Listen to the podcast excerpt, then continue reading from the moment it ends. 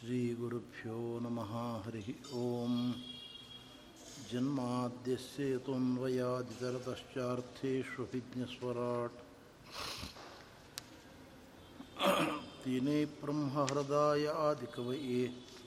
मुख्यन्त्यं सूरयः तेजो वारिमृदां यथा विनिमयो यत्र त्रिसर्गो मृषा। धाम्ना स्वेन सदा निरस्तकुहकम्। ಸತ್ಯಂ ಪರಂ ಧೀಮಿ ಯಂ ಪ್ರವ್ರಜಂತಮನುಪೇತಮಪೇತಕೃತ್ಯಂ ದ್ವೈಪಾಯನೋ ವಿರಹ ಕಾತರ ಆಜುಹಾವ. ಪುತ್ರೇತಿ ತನ್ಮಯತೆಯ ತರವೋಪಿ ನೇದು ತಂ ಸರ್ವಭೂತಹೃದಯ ಮುನಿಮಾನತೋಸ್ಮಿ. ನಾರಾಯಣಂ ನಮಸ್ಕೃತ್ಯ ನರಂಚೀವ ನರೋತ್ತಮಂ ದೇವೀಂ ಸರಸ್ವತೀಂ ವ್ಯಾಸಂ ತಥೋಜೇ ಮುದೀರೇ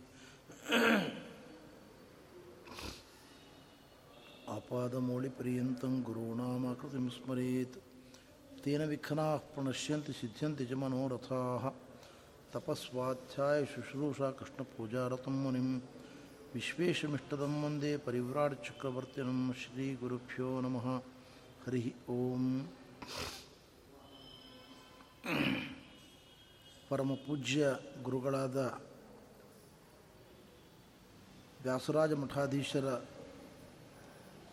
ವಿದ್ಯಾ ಶ್ರೀಶ್ರೀತೀರ್ಥ ಶ್ರೀಪಾದಂಗಳವರ ಚರಣಕಮಲಗಳಿಗೆ ಸಾಷ್ಟಾಂಗ ಪ್ರಣಾಮಗಳನ್ನು ಅರ್ಪಿಸಿ ಇವತ್ತಿನ ವಿಷಯವನ್ನು ಯಥಾಮತಿ ನಿರೂಪಣೆ ಮಾಡ್ತೇನೆ.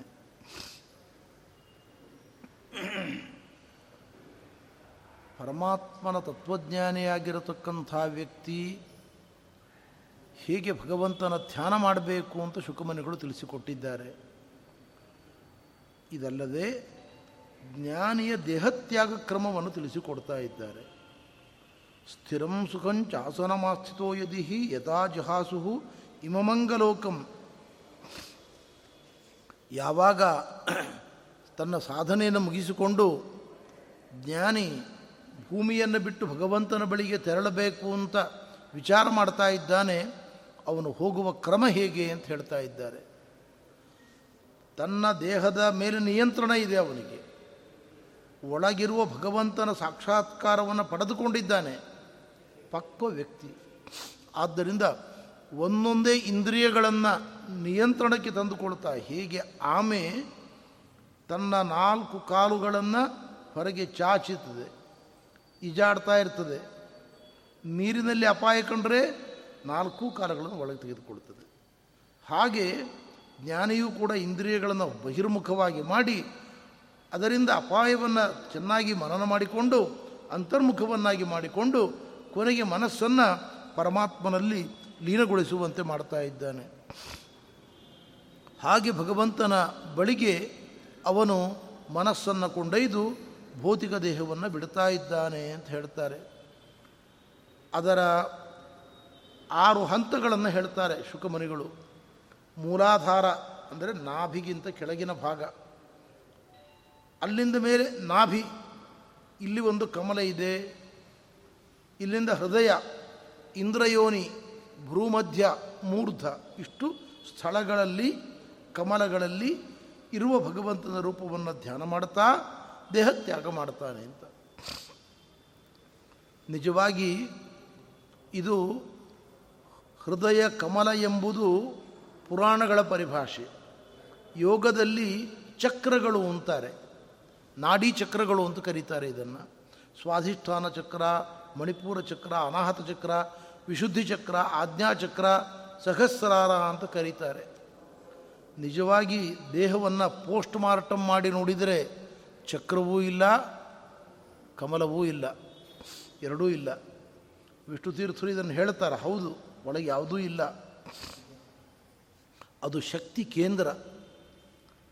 ಕಮಲ ಅನ್ನುವ ಕಲ್ಪನೆಯಿಂದ ಯಾಕೆ ಶಾಸ್ತ್ರಕಾರರು ಕೊಟ್ಟರು ಅಂದರೆ, ಕಮಲದಲ್ಲಿ ನಾಲ್ಕು ದಲ ಕಮಲ ಇದೆ, ಆರು ದಲ ಕಮಲ ಇದೆ, ಎಂಟು ದಲ ಕಮಲ ಇದೆ, ಹನ್ನೆರಡು ದಲ ಕಮಲ ಇದೆ. ಹನ್ನೆರಡು ದಲಗಳಲ್ಲಿ ಎಂಟು ದಲಗಳಲ್ಲಿ ಆರು ದಲಗಳಲ್ಲಿ ನಾಲ್ಕು ದಲಗಳಲ್ಲಿ ಚಿಂತನೆ ಮಾಡಬೇಕಾದ ಭಗವದ್ ರೂಪದ ಪರಿಕಲ್ಪನೆ, ಸರಳವಾಗಿ ಸಾಧಕನಿಗೆ ಮೂಡಲಿ ಅಂತ ಚತುರ್ದಲ ಷಡ್ದಲ ಅಷ್ಟದಲ ಅಂತ ಮಾತುಗಳು ಬಂದಿದ್ದಾವೆ. ಕಮಲ ಒಳಗಿಲ್ಲ. ಆದರೆ ಕಮಲದಂತೆ ಆಕಾರವನ್ನು ಕಲ್ಪಿಸಿಕೊಂಡು ಪೂರ್ವ, ದಕ್ಷಿಣ, ಪಶ್ಚಿಮ, ಉತ್ತರ ದಿಕ್ಕುಗಳಲ್ಲಿ ಚಿಂತನೆ ಮಾಡಬೇಕಾದ ಪರಮಾತ್ಮನ ರೂಪಗಳ ಅರಿವು ನಮಗೆ ಮೂಡಲಿ ಅಂತ ಹೇಳಿದ್ದಾರೆ. ಇನ್ನು ಆ ಶಕ್ತಿ ಕೇಂದ್ರಗಳನ್ನು ಬಹಳ ಉನ್ನತ ಮಟ್ಟದ ಜ್ಞಾನಿಗಳು ಕಮಲದಂತೆ ಕಾಣಿಸ್ತದೆ ಅಂತ ಹೇಳ್ತಾರೆ ಅವರಿಗೆ. ಆದರೆ ನಮಗಂತೂ ಇವತ್ತು ಪೋಸ್ಟ್ ಮಾರ್ಟಮ್ ಮಾಡಿ ನೋಡಿದರೆ ದೇಹದ ಇಲ್ಲಿ ಹೇಳುವ ಭಾಗಗಳಲ್ಲಿ ಯಾವುದೇ ಕಮಲ ಇಲ್ಲ, ಇದನ್ನು ಒಪ್ಪಿಕೊಳ್ತಾರೆ ಶಾಸ್ತ್ರದಲ್ಲಿ. ಈ ಪ್ರಸಂಗದಲ್ಲಿ ಸಾಧಕರು ಎಲ್ಲಿ ಎಲ್ಲಿ ಹೋಗ್ತಾರೆ ಅಂತ ಒಂದು ವಿಚಾರ. ಮೂಲ ಭಾಗವತದಲ್ಲಿ ಈ ವಿಷಯ ಇದೆ, ಅದು ಸರಿಯಾಗಿ ಅರ್ಥ ಆಗುವುದಿಲ್ಲ. ಅದಕ್ಕೆ ಆಚಾರ್ಯರು ತಾತ್ಪರ್ಯವನ್ನು ಬರೆದಿದ್ದಾರೆ. ಆಚಾರ್ಯರ ತಾತ್ಪರ್ಯದಲ್ಲೂ ಕೂಡ ಕೆಲವು ಅಂಶಗಳು ಉಳಿತವೆ, ಅಸ್ಪಷ್ಟವಾಗಿದೆ. ಕೆಲವು ಕಡೆ ಆಚಾರ್ಯರು ವಿವರಣೆ ಕೊಟ್ಟಿರ್ತಾರೆ ಆದ್ದರಿಂದ ಇಲ್ಲಿ ಪುನಃ ಅದನ್ನು ಹೇಳುವುದಿಲ್ಲ ಅವರು. ರಿಪಿಟೇಷನ್ ಇಲ್ಲ. ಎಲ್ಲಿ ಹೇಳಿದ್ದಾರೆ, ಯಾವುದನ್ನು ಇಲ್ಲಿ ಸೇರಿಸ್ಕೊಳ್ಬೇಕು ಇದೆಲ್ಲವನ್ನೂ ಒಂದು ಕಡೆ ಬುದ್ಧಿಯಲ್ಲಿ ತಂದುಕೊಂಡು ಭಾಗವತದ ಹೃದಯವನ್ನು ಚೆನ್ನಾಗಿ ಆವಿಷ್ಕಾರ ಮಾಡಿದ್ದಾರೆ ಭಾಗವತ ವ್ಯಾಖ್ಯಾನ ಮಾಡಿದ ಯಾದವಾರಿಯರು ವೇದೇಶ ತೀರ್ಥರ ಶಿಷ್ಯರು, ಬಹಳ ದೊಡ್ಡ ಜ್ಞಾನಿಗಳು, ಅವರು ವ್ಯಾಖ್ಯಾನ ಮಾಡ್ತಾ ಹೇಳ್ತಾರೆ, ಸಾಧಕರಲ್ಲಿ ಎರಡು ಬಗೆ ಇದೆ. ಪಕ್ವ ಸಾಧನರು, ಅಪಕ್ವ ಸಾಧನರು ಅಂತ.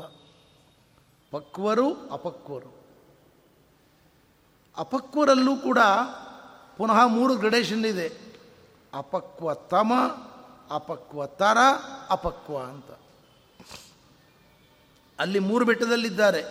ಅಪಕ್ವ ತಮ ಅವರು ನಿಜವಾಗಿಯೂ ಸಾಧಕರೇ, ದೇವರನ್ನು ಕಂಡವರು, ಆದರೂ ಕೂಡ ಕೊನೆಯ ಮೆಟ್ಟಲಲ್ಲಿದ್ದಾರೆ ಅವರು. ಕೊನೆಯ ಮೆಟ್ಟಲಿದ್ದಾರೆ ಅವರು ಮಹರ್ಲೋಕಕ್ಕೆ ಹೋಗ್ತಾರೆ. ಆಮೇಲೆ ಅವರಿಗಿಂತ ಮೇಲೆ ಇರುವವರು ಅಪಕ್ವ ತರರು ಜನೋಲೋಕಕ್ಕೆ ಹೋಗ್ತಾರೆ. ಅವರಿಗಿಂತ ಮೇಲೆ ಇರತಕ್ಕಂಥವರು ತಪೋಲೋಕಕ್ಕೆ ಹೋಗ್ತಾರೆ. ಇದು ಅಪಕ್ವ ಸಾಧಕರಲ್ಲಿ ಇರತಕ್ಕಂಥ ಗ್ರಡೇಷನ್ ಅಂತ ಹೇಳ್ತಾರೆ. ಇನ್ನು ಪಕ್ವ ಸಾಧಕರಲ್ಲಿ ಪುನಃ ಎರಡು ಭಾಗ ಇದೆ. ಅವರಲ್ಲಿ ಪಕ್ವ ಸಾಧಕರ ಕ್ರಮ ಹೇಗೆ ಅಂದರೆ ಬ್ರಹ್ಮನಾಡಿಯಿಂದ ಪ್ರಾಣೋತ್ಕ್ರಮಣ ಆಗ್ತದೆ ಅವರದ್ದು. ಅವರಲ್ಲಿ ಎರಡು ವರ್ಗ. ಪ್ರತೀಕಾಲಮ್ಮನರು ಅಪ್ರತೀಕಾಲಮ್ಮನರು ಅಂತ ಕರೀತಾರೆ. ಪ್ರತೀಕ ಅಂದರೆ ಪ್ರತಿಮೆ. ಪ್ರತಿಮೆಯಲ್ಲಿ ದೇವರನ್ನು ಕಾಣುವವರು. ಅಪ್ರತೀಕಾಲಮ್ಮನರು ಅಂದರೆ ಕಂಡ ಕಂಡಲ್ಲಿ ವಿಶ್ವರೂಪ ಕಾಂಬರು ಅಂತಾರಲ್ಲ, ವ್ಯಾಪ್ತೋಪಾಸಕರು.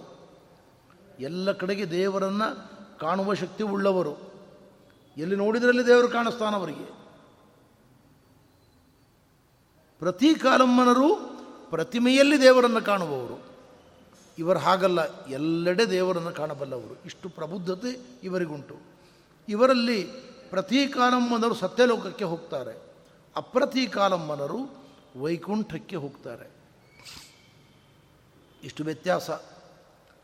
ಹಾಗಿದ್ದರೆ ಅಪಕ್ವ ಪಕ್ವ ಇಬ್ಬರೂ ಕೂಡ ಸತ್ಯಲೋಕದವರೆಗೆ ಹೋಗ್ತಾರೆ, ಒಂದು ಗುಂಪು ವೈಕುಂಠದವರೆಗೆ ಹೋಗ್ತದೆ.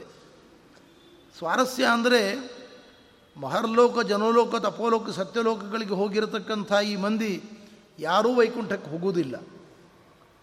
ಅದಕ್ಕೆ ರಾಯರು ಹೇಳ್ತಾರೆ, ಬ್ರಹ್ಮಣ ಸಹ ವಿರಜಾ ನದಿ ಸ್ನಾನೇನ ತ್ಯಕ್ತಲಿಂಗಾನಾಂ.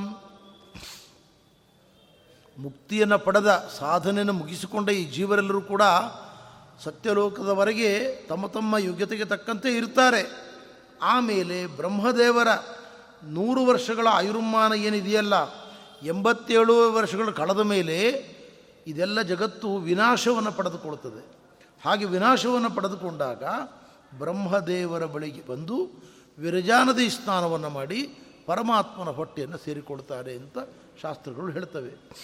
ಹೀಗೆ ಪರಮಾತ್ಮನ ಉದರ ಪ್ರವೇಶ ಮಾಡಿ ಮತ್ತೆ ಪುನಃ ಹೊಸ ಸೃಷ್ಟಿಯಾಗುವಾಗ ಶ್ವೇತದ್ವೀಪಾನಂತಾಸನ ವೈಕುಂಠ ಲೋಕಗಳನ್ನು ಪರಮಾತ್ಮ ತನ್ನ ಹೊಟ್ಟೆ ಒಳಗಿರುವುದನ್ನು ಹೊರಗೆ ತೆಗೆದಿಡ್ತಾನೆ. ಆಗ ಶ್ವೇತದ್ವೀಪಪತಿಯಾದ ಪರವಾಸುದೇವನ ಸಾಕ್ಷಾತ್ಕಾರವನ್ನು ಪಡೆದುಕೊಂಡು ತಮ್ಮದಾದ ಆನಂದವನ್ನು ಅನುಭವಿಸ್ತಾರೆ ಅಂತ ಹೀಗೆ ಶಾಸ್ತ್ರಗಳು ಹೇಳ್ತವೆ. ಅದನ್ನು ಕೂಡ ನಾವಿಲ್ಲಿ ಅನುಸಂಧಾನಕ್ಕೆ ತಂದುಕೊಳ್ಬೇಕು. ಇದೆಲ್ಲ ವಿಷಯಗಳನ್ನು ಯಾದವಾರ್ಯರು ತಮ್ಮ ಟಿಪ್ಪಣಿಯಲ್ಲಿ ಬಹಳ ಸೊಗಸಾಗಿ ನಮಗೆ ಅರ್ಥವಾಗುವಂತೆ ಈ ಪ್ರಮೇಯವನ್ನೆಲ್ಲವನ್ನು ಕೂಡ ತಿಳಿಸಿಕೊಟ್ಟಿದ್ದಾರೆ ಇಲ್ಲಿ. ಶುಕಮುನಿಗಳು ಹೇಳ್ತಾರೆ ಮಗು ಪರೀಕ್ಷಿತ್ನ ಕ್ಯತೋನ್ಯ ಶಿವಪ್ಪಂಥ ವಿಶ್ವದ ಸಂಸ್ಕೃತಾವಿಹ ವಾಸುದೇವಿ ಭಗವತಿ ಭಕ್ತಿಯೋಗೋ ಯಥೋ ಭವೇತ್. ನಾವು ಏನೇನು ಮಾಡ್ತೀವಿ ಪುಣ್ಯಕರ್ಮಗಳನ್ನು, ಇದೆಲ್ಲದರ ಅಂತಿಮ ಗುರಿ ಒಂದೇ, ದೇವರಲ್ಲಿ ಭಕ್ತಿ ಬರಬೇಕು. ನಾವು ಮಾಡುವ ಪ್ರತಿಯೊಂದು ಪುಣ್ಯಕರ್ಮವನ್ನು ಹೊರಗೆ ಹಚ್ಚಿ ನೋಡಬೇಕು. ನಾವು ಅನ್ನದಾನ ಮಾಡಿದ್ವು ಸಾವಿರ ಮಂದಿಗೆ. ದ್ರವ್ಯ ಕೊಟ್ಟು, ಬೆಳ್ಳಿ ಬಂಗಾರ ಕೊಟ್ಟು ಇನ್ನೇನೋ ನೂರೆಂಟು ಒಳ್ಳೆ ಕೆಲಸಗಳನ್ನು ಮಾಡಿದವು. ನಾವು ಪರೀಕ್ಷೆ ಮಾಡಿಕೊಳ್ಬೇಕು ನಮ್ಮ ಮನಸ್ಸಿನಲ್ಲಿ ಏನಾದರೂ ಒಳ್ಳೆಯ ಭಾವನೆಗಳು ಉಕ್ಕಿ ದೇವರ ಕಡೆಗೆ ಮನಸ್ಸು ಹೋಗ್ತಾ ಇದೆಯೇ? ದೇವರ ಕಡೆಗೆ ಹೋಗ್ತಾ ಇದ್ದರೆ ನಾವು ಮಾಡಿದ್ದು ದೇವರಿಗೆ ಸೇರಿದೆ ಅಂತ ಅರ್ಥ. ಇಲ್ಲ ಅಂದರೆ ದೇವರಿಗೆ ಸೇರಿಲ್ಲ ಅಂತ ಅರ್ಥ. ನಮ್ಮ ಮನಸ್ಸಿನ ಕೊಳೆಯನ್ನು ತಿದ್ದಿಕೊಳ್ಬೇಕು ಅಂತ ಅರ್ಥ ಅದಕ್ಕೆ. ನಮ್ಮ ಗುರುಗಳು ಒಂದು ಮಾರ್ಮಿಕವಾದ ಕಥೆ ಹೇಳ್ತಾ ಇದ್ದರು ಪೇಜಾವರ ಶ್ರೀಗಳವರು. ಒಬ್ಬ ಭಕ್ತ ಒಂದು ದೊಡ್ಡ ಬಾಳೆಗೊನೆಯನ್ನು ದೇವರಿಗೆ ತಂದಿಟ್ಟನಂತೆ.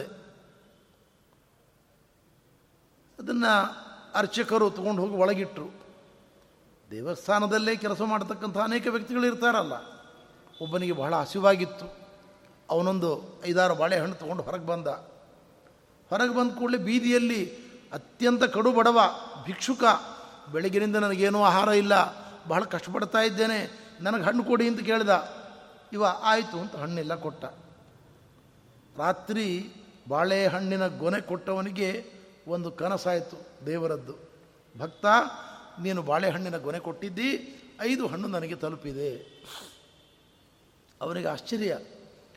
ಬಾಳೆಹಣ್ಣು ಒಂದು ಗೊನೆ ನೂರು ಹಣ್ಣಿತ್ತದರಲ್ಲಿ ಐದೇ ತಲುಪಿದೆ ಅಂತ ದೇವರು ಹೇಳ್ತಾ ಇದ್ದಾನಲ್ಲ ಅಂತ. ಅವ, ಎನ್ಕ್ವೈರಿ ಮಾಡಿದ. ಎನ್ಕ್ವೈರಿ ಮಾಡಿದಾಗ ಅವನಿಗೆ ಗೊತ್ತಾಯಿತು. ಏನು ತತ್ವ ಏನು? ಯಾರು ಹಸಿದಿದ್ದಾರೋ ಅವರಿಗೆ ಆಹಾರ ಸಂದಾಯ ಆಗಬೇಕು. ಅದು ನಮ್ಮ ಉದ್ದೇಶ. ಅದರಿಂದ ಮಠಮಾನ್ಯಗಳಿಗೆ, ಟ್ರಸ್ಟ್ಗಳಿಗೆ, ಧಾರ್ಮಿಕ ಸಂಸ್ಥೆಗಳಿಗೆ ದೇಣಿಗೆ ಕೊಡುವವರೆಲ್ಲ ಇದನ್ನು ಅರ್ಥ ಮಾಡಿಕೊಳ್ಬೇಕು. ನಾವು ದೇಣಿಗೆ ಕೊಟ್ಟಿದ್ದೇವೆ, ಮುಗಿದೋಯ್ತು ನಮ್ಮ ಕೆಲಸ. ಅನ್ನೋ ಹಾಗಿಲ್ಲ. ಅದು ಸರಿಯಾದ ರೀತಿ ವಿನಿಯೋಗ ಆಗ್ತದೆಯೇ ಇಲ್ಲವೇ ಆಗದೆ ಹೋದರೆ ಯಾಕೆ ಆಗಲಿಲ್ಲ ಅಂತ ನಾವು ಪ್ರಶ್ನೆ ಮಾಡಬೇಕು. ಅದನ್ನು ಸರಿಪಡಿಸಬೇಕು. ವ್ಯವಸ್ಥೆಯನ್ನು ಅನ್ನೋದನ್ನು ಅರ್ಥ ಮಾಡಿಕೊಳ್ಬೇಕು. ಹಾಗೆ ನಾವು ಮಾಡುವ ಪ್ರತಿಯೊಂದು ಪುಣ್ಯಕರ್ಮಗಳಿಂದ ನಮ್ಮ ಜೀವನದಲ್ಲಿ ಮಾರ್ಪಾಟು ಆಗಬೇಕು. ದೇವರ ಬಗ್ಗೆ ಭಕ್ತಿ ಹೆಚ್ಚಬೇಕು, ಶ್ರದ್ಧೆ ಹೆಚ್ಚಬೇಕು, ದೇವರಲ್ಲಿ ಪ್ರೀತಿ ಬರಬೇಕು, ಧರ್ಮ ಕಾರ್ಯಗಳನ್ನು ಅದರದಿಂದ ಮಾಡಬೇಕು. ನಿರಂತರ ಭಗವಂತನ ಮಂಗಲ ಕಥೆಯನ್ನು ಶ್ರವಣ ಮಾಡಬೇಕು. ಆಗ ನಮ್ಮ ಪುಣ್ಯಕರ್ಮಗಳು ದೇವರಿಗೆ ಸಂದಾಯವಾಗಿದ್ದಾವೆ ಅಂತ ಅರ್ಥ. ದೇವರಿಗೆ ನಮ್ಮ ಕರ್ಮಗಳು ಸಂದಾಯವಾಗದೇ ಇದ್ದರೆ ಒಳ್ಳೆಯ ಬುದ್ಧಿ ಬರುವುದಿಲ್ಲ ನಮಗೆ. ಹೇಗಿರ್ತೇವೋ ಹಾಗೇ ಇರ್ತೇವೆ. ನಮ್ಮ ಗುರುಗಳ ಮಾತು ನೆನಪಾಗ್ತದೆ ನನಗೆ. ಒಬ್ಬ ಈ ನದಿ ದಡದಿಂದ ಆ ನದಿ ದಡಕ್ಕೆ ಹೋಗಬೇಕು. ಇಲ್ಲಿ ಒಂದು ಹಳ್ಳಿ, ಅದೊಂದು ಹಳ್ಳಿ, ಆ ಹಳ್ಳಿಗೆ ಹೋಗಿ ಸೇರಬೇಕು. ರಾತ್ರಿ ಹತ್ತು ಗಂಟೆ ಆಗಿದೆ. ಬೇಗ ಹೋಗಿ ಸೇರಬೇಕು ಅಂತ ತವಕ. ನಾವೇ ಎಲ್ಲಿ ಬಂದು ಕೂತಿದ್ದಾನೆ? ಹಡಗಿನಲ್ಲೇ ಬಂದು ಕೂತ್ಕೊಂಡಿದ್ದಾನೆ. ಹುಟ್ಟು ಹಾಕ್ತಾ ಇದ್ದಾನೆ. ಬೆಳಗಾಯಿತು, ಸೂರ್ಯೋದಯ ಆಯಿತು. ಕಣ್ಣಳಿಸಿ ನೋಡ್ತಾನೆ. ಎಲ್ಲಿದ್ದಾನೋ ಅಲ್ಲೇ ಇದ್ದಾನೆ. ಎಲ್ಲಿದ್ದಾನೋ ಅಲ್ಲೇ ಇದ್ದಾನೆ. ಅವನು ಎಣಿಸಿದ್ದ ಬೆಳಗಾಗೋ ಹೊತ್ತಿಗೆ ನಾನು ಅಷ್ಟು ದೂರದ ಹಳ್ಳಿಗೆ ಹೋಗಿ ಸೇರಿಕೊಡ್ತೇನೆ ಅಂತ. ಆ ದಡಕ್ಕೆ ಹೋಗೇ ಇಲ್ಲ. ಎಲ್ಲಿದ್ದಾನೋ ಅಲ್ಲೇ ಇದ್ದಾನೆ. ಆ ಗಡಿಬಿಡಿಯಲ್ಲಿ ನಾವೇ ಹಡಗು ಪ್ರವಾಹದಲ್ಲಿ ಕೊಚ್ಚಿ ಹೋಗಬಾರದು ಅಂತ ಒಂದು ದೊಡ್ಡ ಗೂಟಕ್ಕೆ ಹಗ್ಗ ಕಟ್ಟಿ ಅದನ್ನು ಕಟ್ಟಿ ಹಾಕಿದ್ದಾರೆ. ಅದನ್ನು ಬಿಚ್ಚುದೇ ಮರೆತು ಬಿಟ್ಟಿದ್ದಾನು ಅವನು. ಅದನ್ನು ಬಿಚ್ಚಿಲ್ಲ ಆದ್ದರಿಂದ ಇಡೀ ರಾತ್ರಿ ಹುಟ್ಟು ಹಾಕಿದ್ದಾನೆ. ಹೋಗ್ತಾ ಇದೆ ಅದು. ಎಷ್ಟು ದೂರ ಹೋಗ್ತಾ ಇದೆಯೋ ಹೋಗ್ತಾ ಇದೆ. ಕತ್ತಲೆ, ಎಲ್ಲಿ ಹೋಗ್ತಾ ಇದೆ ಏನೋ ಅಂತ ಗೊತ್ತಾಗೋದಿಲ್ಲ. ಹೋಗ್ತಾ ಇದೆ. ಬೆಳಗಾಗುವಾಗ ಎಲ್ಲಿದ್ದಾನೋ ಅಲ್ಲೇ ಇದ್ದಾನೆ. ಅದರಿಂದ ನಾವು ಯಾವಾಗಲೂ ಈ ಪ್ರಮೇಯವನ್ನು ಅರ್ಥ ಮಾಡಿಕೊಳ್ಳಬೇಕು ನಮ್ಮ ಜೀವನದಲ್ಲಿ ನಾವು ಮಾಡುವ ಪುಣ್ಯ ಕಾರ್ಯಗಳಿಂದ ಏನಾದರೂ ಪ್ರಗತಿಯಾದರೆ ಲಾಭದಾಯಕ. ಏನೂ ಆಗಿಲ್ಲ. ಮೊದಲು ಹೇಗಿದ್ವು ಹಾಗೇ ಇದ್ದೀವಿ ಅಂತಾದರೆ ಈ ಜನ್ಮ ನಮ್ಮ ಪಾಲಿಗೆ ವ್ಯರ್ಥ ಆಗ್ತದೆ. ಆದ್ದರಿಂದ ನಾವು ನಮ್ಮನ್ನು ಪರೀಕ್ಷೆ ಮಾಡಿಕೊಳ್ತಾ ಇರಬೇಕು ಯಾವಾಗಲೂ ಕೂಡ. ತಸ್ಮಾತ್ ಸರ್ವಾತ್ಮನಾರಾಜನ್ ಹರಿ ಸರ್ವತ್ರ ಸರ್ವದಾ ಶ್ರೋತವ್ಯ ಕೀರ್ತಿತವ್ಯಶ್ಚ ಸ್ಮರ್ತವ್ಯಶ್ಚ ಭಗವಾನ್ ರಣಾಮ್ ಆದ್ದರಿಂದ ಭಗವಂತನ ಮಂಗಲ ಕಥೆಯನ್ನು ನಮ್ಮ ಜೀವನದಲ್ಲಿ ಯಾವಾಗಲೂ ಕೇಳ್ತಾ ಇರಬೇಕು ಅಂತಾರೆ ಶುಕಮನಿಗಳು. ಜ್ಞಾನಿಗಳು ವರ್ಣನೆ ಮಾಡುವ ರಾಮನ ಕಥೆ, ಕೃಷ್ಣನ ಕಥೆ ನರಸಿಂಹನ ಕಥೆ. ಇದು ಕಿವಿಯ ಮೂಲಕ ನಮ್ಮ ಮನಸ್ಸಿನ ಒಳಪದರದ ಒಳಗೆ ಬರ್ತದೆ. ಬಂದು ಏನು ಮಾಡ್ತದೆ ಅದನ್ನು ಕೇಳ್ತಾ ಕೂತಾಗ ನಮಗೆ ಭೋಗ ಪದಾರ್ಥಗಳ ಮೇಲಿರುವ ಅಭಿಮಾನ, ಅಭಿರುಚಿ ಕಡಿಮೆಯಾಗ್ತಾ ಹೋಗ್ತದೆ. ದೇವರ ಕಥೆಯನ್ನು ನಾವು ಕೇಳ್ತಾ ಕೇಳ್ತಾ ಒಂದು ಗಂಟೆ, ಎರಡು ಗಂಟೆ ಸಂಪೂರ್ಣ ಮೈ ಮರೆತು ಬಿಡ್ತೇವೆ ಕೃಷ್ಣನ ಕಥೆಯನ್ನು ಆಕರ್ಷಕವಾಗಿ ಜ್ಞಾನಿಗಳು ವರ್ಣನೆ ಮಾಡ್ತಾ ಇದ್ದರೆ ಗಂಟೆ, ಎರಡು ಗಂಟೆ, ಮೂರು ಗಂಟೆ ಹೋದದ್ದೇ ಗೊತ್ತಾಗೋದಿಲ್ಲ. ಹಾಗಿದ್ದರೆ ಮೂರು ಗಂಟೆ ವ್ಯರ್ಥವಾಗಿ ನಾವು ಮನೆಯಲ್ಲಿದ್ದರೆ ಕಾಲಹರಣ ಮಾಡ್ತಾ ಇದ್ವು. ಒಂದು ಟಿ ವಿ ನೋಡ್ತಾ ಇದ್ವು, ಒಂದು ಹರಟೆ ಹೊಡಿತಾ ಇದ್ವು, ಒಂದು ಅವ್ರನ್ನೋ ಇವ್ರನ್ನೋ ಬೈತಾ ಇದ್ವು, ನಮ್ಮನ್ನು ಹೊಗಳ್ಕೊಡ್ತಾ ಇದ್ವು. ಎಲ್ಲವೂ ನಮ್ಮ ಪಾಲಿಗೆ ವ್ಯರ್ಥ. ಯಾವುದರಿಂದಲೂ ಚಿಕ್ಕಾಸು ಪ್ರಯೋಜನ ಇಲ್ಲ.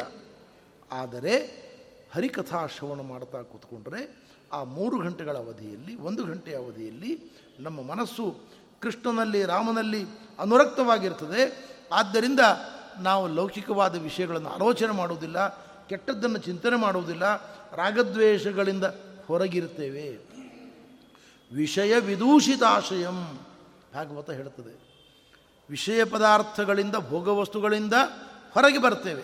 ಮನಸ್ಸು ತಿಳಿಯಾಗಿರ್ತದೆ ನಿರ್ಮಲವಾಗಿರ್ತದೆ ಹೀಗೆ ಭಗವಂತನ ಪಾದಕಮಲಗಳಲ್ಲಿ ಆಸಕ್ತಿ ಎಂಬತಕ್ಕಂಥದ್ದು ಬರ್ತದೆ. ಪರೀಕ್ಷನ್ ಮಹಾರಾಜರಿಗೆ ಶುಕುಮನಿಗಳು ಹೇಳ್ತಾ ಇದ್ದಾರೆ. ಇನ್ನೊಂದು ಬಹಳ ಮೌಲಿಕವಾದ ಪ್ರಮೇಯ. ನೀವು ಹೇಳ್ತಾ ಇದ್ದೀರಿ, ದೇವರ ಧ್ಯಾನ ಮಾಡಬೇಕು ಅಂತ.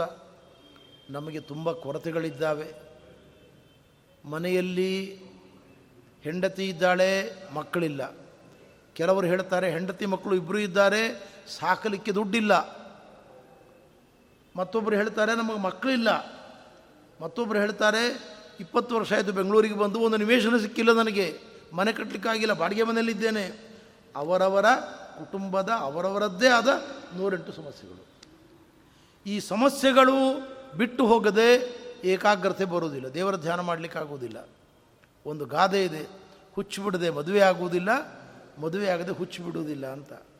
ಯಾವುದು ಮೊದಲಾಗಬೇಕು? ಆದ್ದರಿಂದ ನಮ್ಮ ಮನಸ್ಸನ್ನು ದೇವರ ಕಡೆಗೆ ಕೇಂದ್ರೀಕರಿಸಬೇಕಾದರೆ ಮನಸ್ಸು ಸಮಸ್ಯೆಗಳಿಂದ ಹೊರಗೆ ಬರಬೇಕು. ಸಮಸ್ಯೆಗಳ ಸುಳಿಯಲ್ಲಿ ಸಿಗಾಕ್ಕೊಂಡಿದೆ ಇದು. ಏನು ಮಾಡಬೇಕು ನಾವು ಅಂತ ಒಂದು ಪ್ರಶ್ನೆ, ನಮ್ಮ ಪ್ರಶ್ನೆಯನ್ನು ಮುಂದೆ ಇಟ್ಟುಕೊಂಡು ಶುಕಮುನಿಗಳು ಉತ್ತರ ಕೊಡ್ತಾ ಇದ್ದಾರೆ. ಸಮಸ್ಯೆಗಳಿದ್ದಾವೆಯೋ, ದೇವತೆಗಳ ಆರಾಧನೆ ಮಾಡಿ ಅಥವಾ ಕೃಷ್ಣನ ಆರಾಧನೆಯನ್ನು ಮಾಡಿ ಅವುಗಳಿಗೆ ಪರಿಹಾರವನ್ನು ಪಡೆದುಕೊಳ್ಳಿ.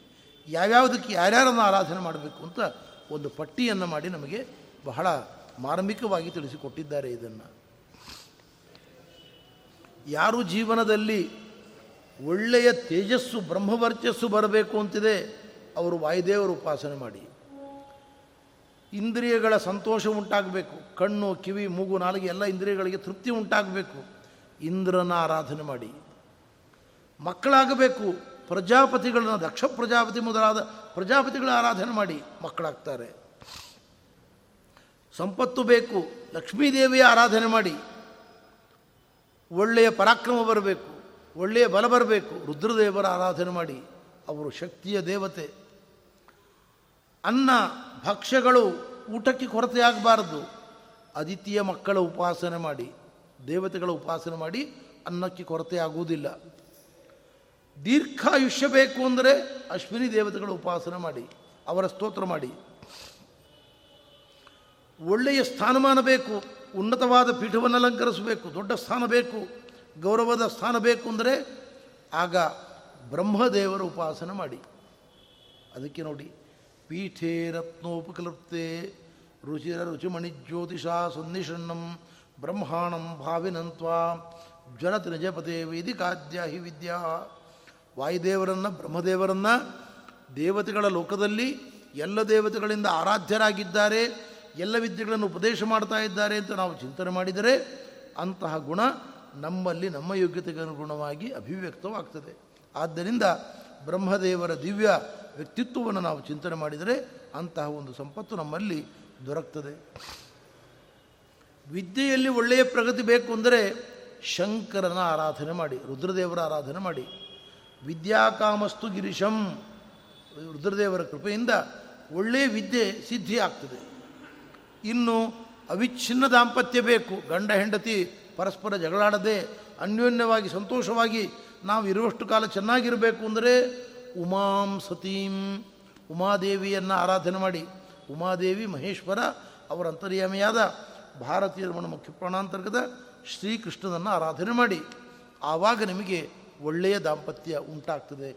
ಜಗಳ ಇರುವುದಿಲ್ಲ, ಮನಸ್ತಾಪಗಳಿರುವುದಿಲ್ಲ, ಶಾಂತಿಯಿಂದ ನೀವು ಬದುಕಲಿಕ್ಕೆ ಆಗ್ತದೆ ಧರ್ಮದಲ್ಲಿ ಒಳ್ಳೆಯ ಆದರ, ಶ್ರದ್ಧೆ ಬರಬೇಕು ಅಂದರೆ ಯಮಧರ್ಮರಾಜನ ಆರಾಧನೆ ಮಾಡಿ. ಅವನ ಸ್ತೋತ್ರಗಳು ಪುರಾಣಗಳಲ್ಲಿ ಬೇಕಾದಷ್ಟು ಕಡೆಯಲ್ಲಿ ಬಂದಿದೆ. ಈ ಎಲ್ಲ ಮಹನೀಯರ ಸ್ತೋತ್ರಗಳನ್ನು ಪುರಾಣಗಳಿಂದ ನಾವು ನೋಡ್ತೇವೆ, ತಂತ್ರ ಸಾಹಿತ್ಯದಲ್ಲಿ ನೋಡ್ತೇವೆ, ಅದನ್ನು ಇಟ್ಟುಕೊಂಡು ಪಾಲನೆ ಮಾಡಿ. ಆಗ ನಿಮಗೆ ಆ ದೇವತೆಗಳು ಇಷ್ಟಾರ್ಥವನ್ನು ಪೂರೈಸ್ತಾರೆ. ಇಷ್ಟು ಹೇಳಿ ಶುಕಮುನಿಗಳು ಇನ್ನೊಂದು ಕಿವಿ ಮಾತು ಹೇಳ್ತಾರೆ ನಮಗೆ.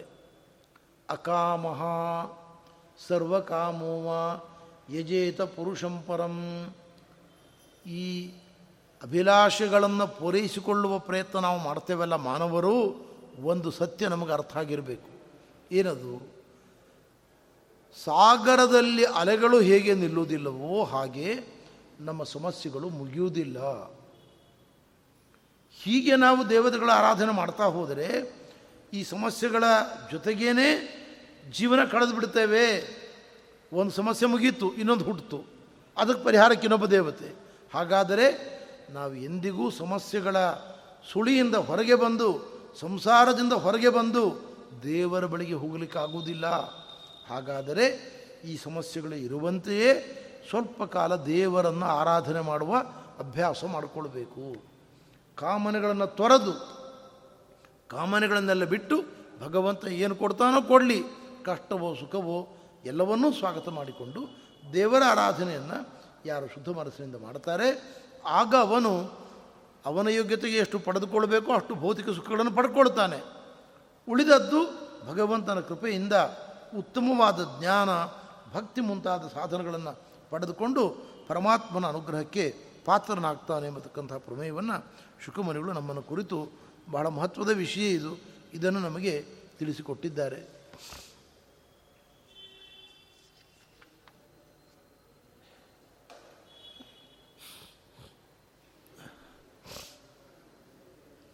ಮುಂದುವರೆದವರು ಹೇಳ್ತಾರೆ ಹರಿಕಥಾಶ್ರವಣದಿಂದ ನಾಲ್ಕು ಪ್ರಯೋಜನ ಇದೆ ಅಂತಾರೆ. ನಾಲ್ಕು ಲಾಭ ಇದೆ, ಅರ್ಥ ಮಾಡಿಕೊಳ್ಳಿ ಇದನ್ನು.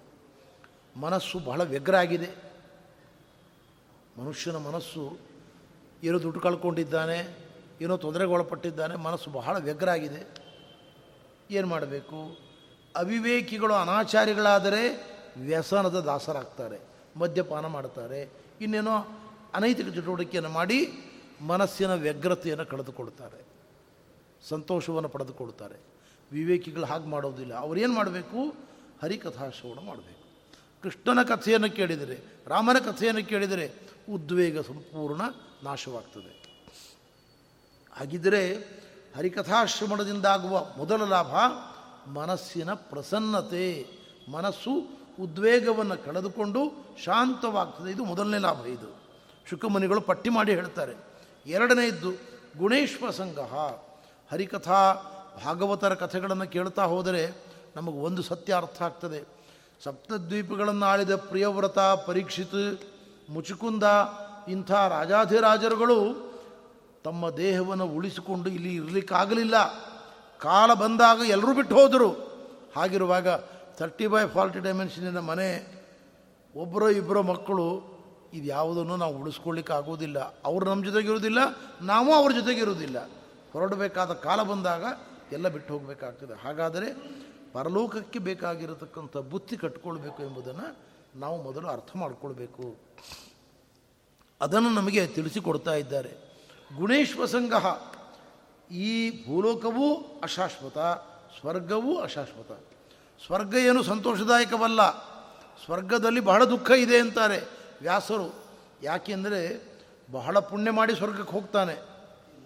ಹೋದ ಕೂಡಲೇ ಪ್ರತಿ ದಿವಸ ರಾತ್ರಿ ಬರ್ತಾರೆ ದೇವದೂತರು. ನೋಡಪ್ಪ ನಿನ್ನ ಅಕೌಂಟ್ನಲ್ಲಿ ಐವತ್ತು ಕೋಟಿ ಇತ್ತು. ಇವತ್ತು ಬ್ಯಾಲೆನ್ಸ್ ಎಷ್ಟಿದೆ ಅಂದರೆ ನಲವತ್ತೆರಡು ಕೋಟಿ ಆಗಿದೆ. ಎಂಟು ಕೋಟಿ ಖರ್ಚಾಗಿದೆ ಅಂತಾರೆ. ಐವತ್ತು ಕೋಟಿಯಲ್ಲಿ ಎಂಟು ಕೋಟಿ ಖರ್ಚು ಮಾಡ್ಕೊಂಡಿದ್ದೀನಿ ನಲವತ್ತೆರಡು ಬ್ಯಾಲೆನ್ಸ್ ಇದೆ ಅಂತ. ಆಗಲೇ ಹೊಟ್ಟೆ ಉರಿಲಿಕ್ಕೆ ಶುರು ಆಗ್ತದೆ ಅವನಿಗೆ. ಅಯ್ಯೋ, ಒಂದು ದಿವಸ ಇಷ್ಟು ಖರ್ಚು ಮಾಡ್ಕೊಂಡಿದ್ದೇನೆ ನಾನು? ಆಯಿತು ನೋಡೋಣ ಅಂತಾನೆ, ಒಂದು ಎರಡು ದಿವಸ ಕಳೀತದೆ. ಪುನಃ ಬರ್ತಾರೆ. ಮೂವತ್ತಿದೆ ಅಂತಾರೆ, ಬ್ಯಾಂಕ್ ಬ್ಯಾಲೆನ್ಸು. ಇಷ್ಟೇ ಅಲ್ಲ, ಇನ್ನೊಂದು ದುಃಖ ಏನು ಅಂದರೆ, ಪುಣ್ಯಕ್ಕೆ ತಕ್ಕಂತೆ ಸ್ವರ್ಗದಲ್ಲಿ ಗೌರವ. ಒಬ್ಬರು, ಒಬ್ಬರಿಗೆ ಬಂಗಾರದ ಆಸನ ಕೊಡ್ತಾರೆ, ಇನ್ನೊಬ್ಬನಿಗೆ ಬೆಳ್ಳಿಯ ಆಸನ ಕೊಡ್ತಾರೆ, ಇನ್ನೊಬ್ಬನಿಗೆ ಕಟ್ಟಿಗೆ ಆಸನ ಕೊಡ್ತಾರೆ, ಮತ್ತೊಬ್ಬನಿಗೆ ಕಬ್ಬಿಣದ ಆಸನ ಕೊಡ್ತಾರೆ. ಎಲ್ರಿಗೂ ಚೇರು. ಆದರೆ ಅವನಿಗೆ ಬಂಗಾರ. ಅದು ನೋಡುವ ಇವನು ಹೊಟ್ಟೆ ಉರಿತದೆ. ಅಯ್ಯೋ, ಅವನಿಗೆ ಬಂಗಾರದ ಪೀಠ. ನನಗೆ ಬಂಗಾರದ್ದಿಲ್ಲ, ಬೆಳ್ಳಿದು, ನನಗೆ ಹಿತ್ತಾಳೆಯದ್ದು, ನನಗೆ ತಾಮ್ರದ್ದು ಅಂತ ದುಃಖ ಪಡ್ತಾನೆ ಅವ್ರು ಹೇಳ್ತಾರೆ, ನೋಡಪ್ಪ, ಅವನು ಪುಣ್ಯ ಬಹಳ ಮಾಡಿದ್ದಾನೆ, ಅದಕ್ಕೆ ತಕ್ಕಂತೆ ಅವನಿಗೆ ಸತ್ಕಾರ. ನೀನು ಮಾಡಿದಂತೆ ನಿನಗೆ ಸತ್ಕಾರ. ನಿಮ್ಮ ಪುಣ್ಯಕ್ಕೆ ತಕ್ಕಂತೆ ನಾವು ಮಾಡ್ತೇವೆ. ಮಾರುಕಟ್ಟೆಗೆ ಹೋದರೆ ಐವತ್ತು ರೂಪಾಯಿಗೂ ಸೇಬು ಹಣ್ಣು ಸಿಗುತ್ತೆ, ಮಾವಿನ ಹಣ್ಣು ಸಿಗುತ್ತೆ, ಐನೂರು ರೂಪಾಯಿಗೂ ಸಿಗುತ್ತೆ. ಆ ಕ್ವಾಲಿಟಿ ಬೇರೆ. ದುಡ್ಡಿಗೆ ತಕ್ಕಂತೆ ಪದಾರ್ಥ. ಅದರಿಂದ ನಿನ್ನ ಪುಣ್ಯಕ್ಕೆ ತಕ್ಕಂತೆ ಕೊಟ್ಟಿದ್ದೇವೆ ಅಂತಾರೆ. ಅಷ್ಟು ಪುಣ್ಯ ನಾನು ಮಾಡಲಿಲ್ಲವಲ್ಲ ಅಂತ ದುಃಖ ಪಡ್ತಾನೆ. ಹೀಗೆ ಸ್ವರ್ಗ ಸುಖ ಅಲ್ಲ, ದುಃಖ ಅಂತ ವೇದವ್ಯಾಸರು ಹೇಳ್ತಾರೆ. ಈ ದೃಷ್ಟಿಯಿಂದ ಪುನಃ ಪುಣ್ಯವನ್ನು ಪೂರ್ತಿ ಖಾಲಿಯಾದ ಕೂಡಲೇ ಕತ್ತು ಹಿಡಿದು ದಬ್ತಾರೆ ಭೂಮಿಗೆ ಬರಬೇಕಿಲ್ಲಿ, ಹುಟ್ಟಬೇಕು ಮತ್ತೆಲ್ಲೋ ಒಂದು ಕಡೆ ಇಲ್ಲಿ. ಈ ದೃಷ್ಟಿಯಿಂದ ಸಂಸಾರದ ಬಗ್ಗೆ ಮೋಹ ಕಳ್ಕೊಳ್ಬೇಕು. ಸ್ವರ್ಗದ ಬಗ್ಗೆಯೂ ಮೋಹ ಇರಬಾರದು. ಕೇವಲ ಭಗವಂತನ ಬಗ್ಗೆ ಮಾತ್ರ ನಾವು ಅಭಿಮಾನವನ್ನು, ಪ್ರೀತಿಯನ್ನು ಉಳಿಸಿ ಬೆಳೆಸ್ಕೊಳ್ಬೇಕು ಎಂಬುದನ್ನು ನಮಗೆ ಶುಕಮನಿಗಳು ತಿಳಿಸಿಕೊಡ್ತಾ ಇದ್ದಾರೆ. ಹೀಗೆ ಭಗವಂತನ ಗುಣಗಳನ್ನು ಕೇಳ್ತಾ ಕೇಳ್ತಾ ಅವನಲ್ಲಿ ಪ್ರೀತಿ ಉಂಟಾಗ್ತದೆ. ನಮಗೀಗ ದೇವರನ್ನು ಪ್ರೀತಿಸ್ಲಿಕ್ಕೆ ಸಾಧ್ಯ ಆಗಿಲ್ಲ. ಯಾಕೆಂದರೆ ದೇವರ ಪರಿಚಯ ಇಲ್ಲ. ದೇವರು ಅಂದರೆ ಏನು ಅಂತ ನಮಗೆ ಗೊತ್ತಿಲ್ಲ. ನೋಡಿ, ಏಟೀಸ್ನಲ್ಲಿ ಟಿ ವಿ ಬಂತು. ಮೊದಲು ಯಾರೂ ಟಿ ವಿನ ಪ್ರೀತಿ ಮಾಡಿರಲಿಲ್ಲ. ಟಿ ವಿನ ಪ್ರೀತಿ ಮಾಡಿದ್ರು ಆಮೇಲೆ. ಯಾಕೆ? ರಮಾನಂದ ಸಾಗರದ ರಾಮಾಯಣ ಬರ್ತಾ ಇದೆ. ರಾಮಾಯಣ ನೋಡೋಣ ಅಂತ ಟಿ ವಿ ತೊಗೊಂಡ್ರು. ಆಮೇಲೆ ರಮಾನಂದ ಸಾಗರದ ರಾಮಾಯಣ ಹೋಯಿತು. ಸಿನಿಮಾ ನೋಡ್ತಾ ಕಾಲ ಕಳೆದರು. ಜೀವನ ಕಳೆದು ಹಾಳು ಮಾಡ್ಕೊಂಡ್ಬಿಟ್ರು ಎಷ್ಟೋ ಜನ. ಹಾಗಿದ್ದರೆ ಟಿ ವಿ ನೋಡುವವರು ಮೊದಲು ಆಲೋಚನೆ ಮಾಡಿದ್ದು ಹೇಗೆ? ಒಂದು ಇಪ್ಪತ್ತು ಸಾವಿರ, ಮೂವತ್ತು ಸಾವಿರ ಕೊಟ್ಟರೆ ಇಂಗ್ಲೆಂಡಿನಲ್ಲಿ, ವೆಸ್ಟ್ ಇಂಡೀಸ್ನಲ್ಲಿ, ಆಸ್ಟ್ರೇಲಿಯಾದಲ್ಲಿ ನಡೆಯುವ ಕ್ರಿಕೆಟ್ ಮ್ಯಾಚ್ ಅಲ್ಲಿ ನೋಡುವವರಿಗಿಂತ ಚೆನ್ನಾಗಿ ನೋಡ್ಬೋದು. ದೇಶ ವಿದೇಶಗಳ ವರ್ತಮಾ ವದ್ಯ ವಿದ್ಯ ವಿದ್ಯಮಾನಗಳನ್ನು ಅಲ್ಲಿಗೆ ಹೋಗದೆ ಇಲ್ಲಿ ಕೂತ್ಕೊಂಡು ಅಲ್ಲಿಯಂತೆ ನೋಡಬಹುದು. ಇಷ್ಟು ಸೌಕರ್ಯ ಉಂಟು. ಅದಕ್ಕೆ ಟಿ ವಿ ಬೇಕು.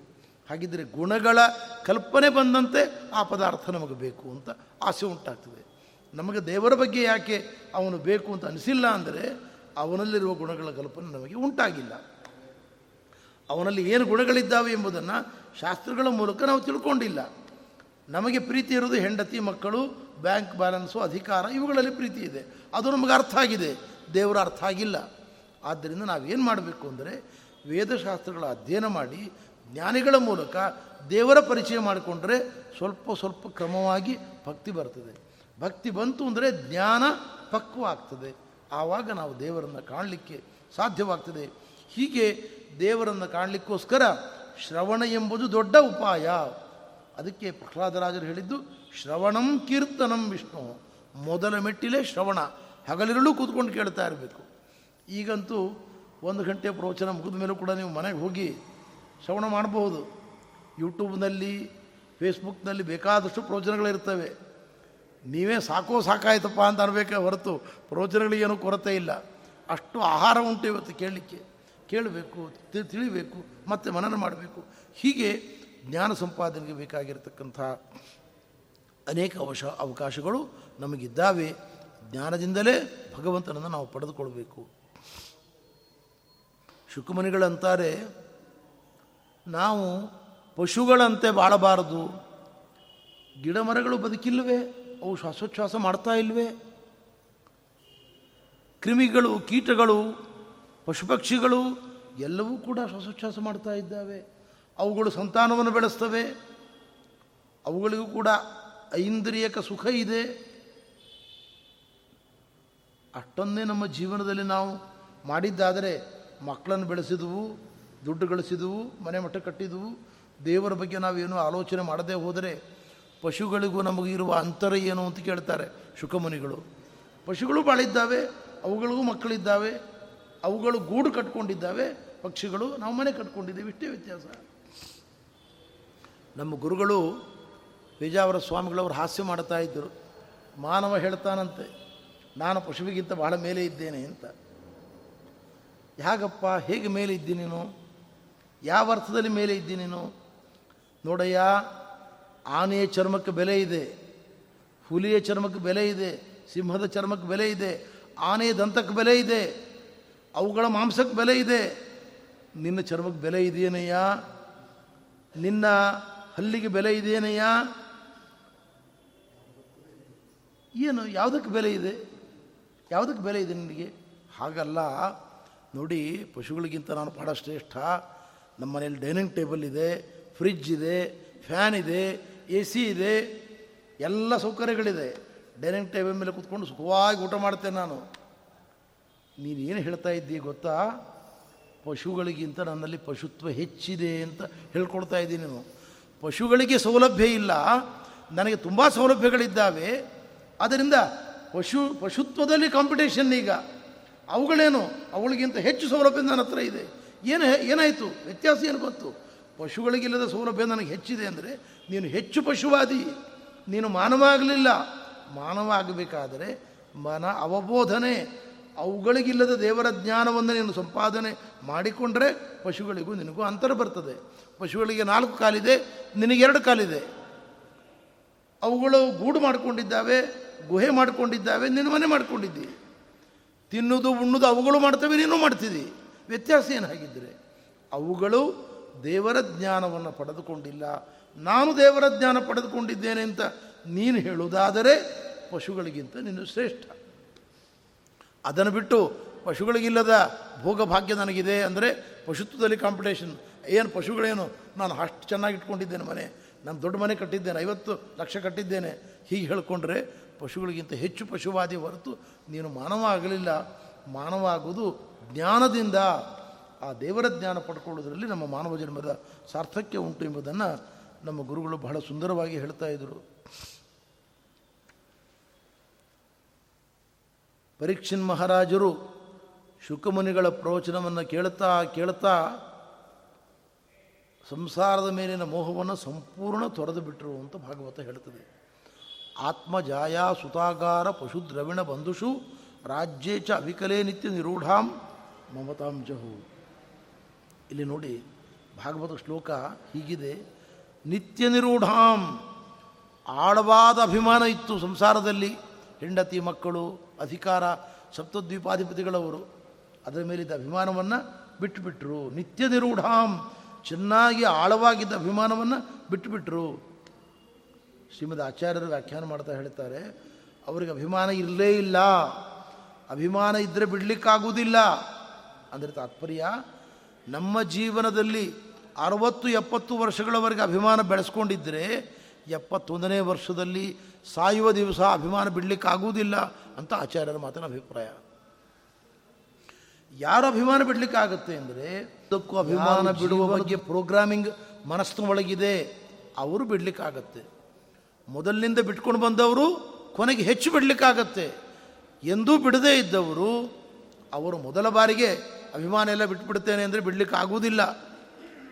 ಈಗ ನೋಡಿ ಪರೀಕ್ಷಿನ್ ಮಹಾರಾಜರಿಗೆ ಶುಕಾಚಾರ್ಯರು ಶಮೀಕ ಹೇಳಿದ ಶಮೀಕ ಋಷಿಗಳು ಹೇಳಿ ಕಳಿಸಿದ್ರು ಏಳು ದಿವಸಕ್ಕೆ ನನ್ನ ಮರಣ ಅಂತ. ನಮಗೇನಾದರೂ ಯಾರಾದರೂ ಹೇಳಿದರೆ ಏಳು ದಿವಸಗಳಲ್ಲಿ ಒಂದು ಕ್ಷಣವೂ ದೇವರ ಧ್ಯಾನ ಮಾಡುವುದಿಲ್ಲ. ಯಾಕೆಂದರೆ ಗಾಬರಿ, ಆತಂಕ, ಭಯ, ಅದರಲ್ಲೇ ಕಳೆದು ಕಳೆದು ಬಿಡ್ತೇವೆ ನಾವು. ಆದ್ದರಿಂದ ಅದಕ್ಕೆ ಆಚಾರ್ಯರು ವ್ಯಾಖ್ಯಾನ ಮಾಡ್ತಾರೆ ಅನ್ನೇಶಾಮೃತ್ಯ ನಿರೂಢಾಂ. ಯಾರು ಭೋಗಾಸಕ್ತರಾಗಿದ್ದಾರೆ ಅಂಥವರಿಗೆ ಸಂಸಾರದಲ್ಲಿ ಮೋಹ ಇದೆ. ಪರೀಕ್ಷಿನ್ ಮಹಾರಾಜರು ಮೊದಲಿನಿಂದಲೂ ಸಂಸಾರದಲ್ಲಿ ಮೋಹ ಇಟ್ಟವರಲ್ಲ, ಬಿಟ್ಟವರವರು. ಆದ್ದರಿಂದ ಶುಕಮುನಿಗಳ ಪ್ರವಚನ ಕಾಲದಲ್ಲಿ ಸಂಪೂರ್ಣವಾಗಿ ಮೋಹವನ್ನು ತೋರಿಲಿಕ್ಕೆ ಸಾಧ್ಯ ಆಯಿತು. ನಾನು ಪ್ರವಚನದಲ್ಲಿ ಯಾವಾಗಲೂ ಹೇಳೋದುಂಟು ಮನೆಯಲ್ಲಿ ಮಡಿ ಮಾಡುವುದು ಅಂತ. ಸ್ವಾಮಿಗಳು ಬಂದಿದ್ದಾರೆ, ಇವತ್ತು ಪಂಡಿತರು ಬರ್ತಾ ಇದ್ದಾರೆ, ಮಡಿಯಲ್ಲಿ ಅಡುಗೆ ಮಾಡಿಸ್ತೇವೆ ಅಂತ. ಮಡಿ ಎಂಬುದು ಮುನ್ನೂರ ಅರವತ್ತು ದಿವಸಕ್ಕೆ ಒಂದು ದಿವಸ ಬರುವಂಥ ಆಗಂತುಕ ಪದಾರ್ಥ ಅಲ್ಲ ಅದು. ಒಂದು ದಿವಸ ನೀವು ಶುದ್ಧವಾದ ಕ್ರಮದಲ್ಲಿ ದೇವತಾರಾಧನೆ ಮಾಡಬೇಕಾದರೆ ಮುನ್ನೂರ ಅರವತ್ತು ದಿವಸಗಳ ಕಾಲ ಅದಕ್ಕೋಸ್ಕರ ಹೆಣಗಿರಬೇಕು ನೀವು. ಮುನ್ನೂರೈವತ್ತೊಂಬತ್ತು ದಿವಸ ಎಂಜಲು ಮುಸುರಿಗಳ ಕಲ್ಪನೆ ಇಲ್ಲದೆ ಇಡೀ ಮನೆಯಲ್ಲಿ ಕೊಳೆ ಮಾಡಿಟ್ಕೊಂಡಿದ್ದರೆ ಆವತ್ತು ಸ್ವಾಮಿಗಳು ಬಂದ ದಿವಸವೋ, ಪಂಡಿತರು ಬಂದ ದಿವಸವೋ, ಅದು ಮೊದಲ ಬಾರಿಗೆ ಮಡಿಯಾಗಲಿಕ್ಕೆ ಸಾಧ್ಯ ಇಲ್ಲ. ನಿತ್ಯ ನಿಮ್ಮ ಮನೆಯಲ್ಲಿ ಗೋಮಯದಿಂದ ಸಾರಿಸಬೇಕು, ಶುದ್ಧವಾದ ಕ್ರಮದಲ್ಲಿ ಬದುಕಬೇಕು. ಆವಾಗ ಹೆಚ್ಚು ಮಡಿ ಮಾಡಬಹುದು ಅಷ್ಟೇ. ಆದರೆ ಮೊದಲ ಬಾರಿಗೆ ಮಡಿ ಮಾಡ್ತೇನೆ ಅಂತ ಮಾಡಲಿಕ್ಕೆ ಆಗುವುದಿಲ್ಲ. ಹಾಗೆಯೇ ನಾನು ಮರಣಕಾಲ ಬಂದ ಕೂಡಲೇ ಎಲ್ಲ ಅಭಿಮಾನ ಬಿಟ್ಬಿಡ್ತೇನೆ ಹೆಂಡತಿ ಮಕ್ಕಳ ಮೇಲೆ ಅಂದರೆ ಸಾಧ್ಯ ಇಲ್ಲ ಅಂತ ಆಚಾರ್ಯರು. ಮೊದಲಿನಿಂದ ನೀವು ಇರಬೇಕು, ಇರದಿರಬೇಕು. ಹಾಗಿದ್ದರೆ ಮರಣಕಾಲ ಬಂದಾಗ ಹೆಚ್ಚು ಬಿಡಲಿಕ್ಕಾಗ್ತದೆ. ಇದನ್ನು ಭಾಗವತದ ಮೂಲಕ ನಮಗೆ ತಿಳಿಸಿಕೊಡ್ತಾ ಇದ್ದಾರೆ. ಪರೀಕ್ಷೆ ಮಹಾರಾಜರು ಕೇಳ್ತಾ ಇದ್ದಾರೆ. ನನಗೆ ಮತ್ತಷ್ಟು ತಿಳಿಬೇ, ತಿಳಿದುಕೊಳ್ಳಬೇಕು ಅಂತ ಅಪೇಕ್ಷೆ ಇದೆ. ತಾವು ದೇವರು ಹೇಗೆ ಸೃಷ್ಟಿ ಮಾಡಿದ, ಹೇಗೆ ರಕ್ಷಣೆ ಮಾಡ್ತಾನೆ ಹೇಗೆ ಸಂಸಾರವನ್ನು ವಿನಾಶ ಮಾಡ್ತಾ ಇದ್ದಾನೆ, ಇದೆಲ್ಲವನ್ನು ಕೂಡ ನನಗೆ ತಿಳಿಸಿಕೊಡಬೇಕು ಅಂತ ಕೇಳ್ತಾ ಇದ್ದಾರೆ ಆವಾಗ ಶುಕುಮನಿಗಳು ದೇವರ ಸ್ತೋತ್ರವನ್ನು ಮಾಡಿ ಪ್ರವಚನ ಆರಂಭ ಮಾಡ್ತಾ ಇದ್ದಾರೆ.